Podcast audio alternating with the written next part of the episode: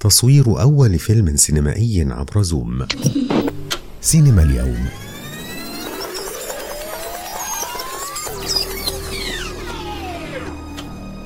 على اليوم بودكاست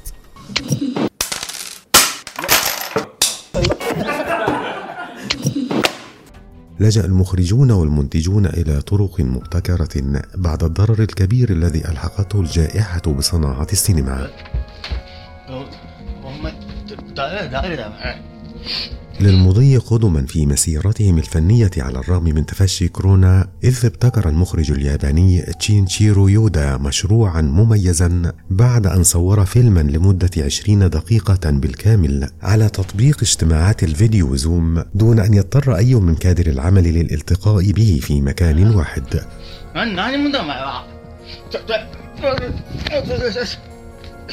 وقد شارك في فيلم الرعب الكوميدي One Cut of the Dead Mission: Remote مجموعة من النجوم اليابانيين وتمت مشاركته بشكل مجاني على موقع يوتيوب.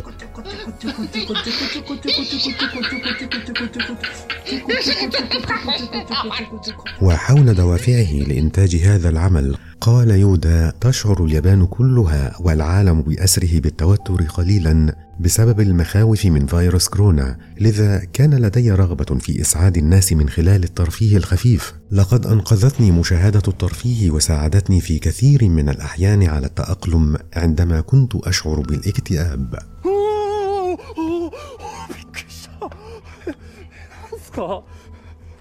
يسلط الفيلم الضوء على حالة اليأس التي يشعر بها الفنانون والموسيقيون وصانعو الأفلام هذه الأيام عندما تكون قيود التباعد الاجتماعي عائقا أمام متابعة عملهم. يشتمل أسلوب يودا على الكوميديا الهزلية ويركز على السرد المرئي بدلا من السرد القصصي اللفظي التوضيحي وهو أسلوب نادر نسبيا في الفيلم الياباني المعاصر. شكرا لاستماعكم لنا وعلى وعد بلقاء في البودكاست القادم نتناول فيه لحظات أخرى انتظرونا لتتعرفوا على المزيد.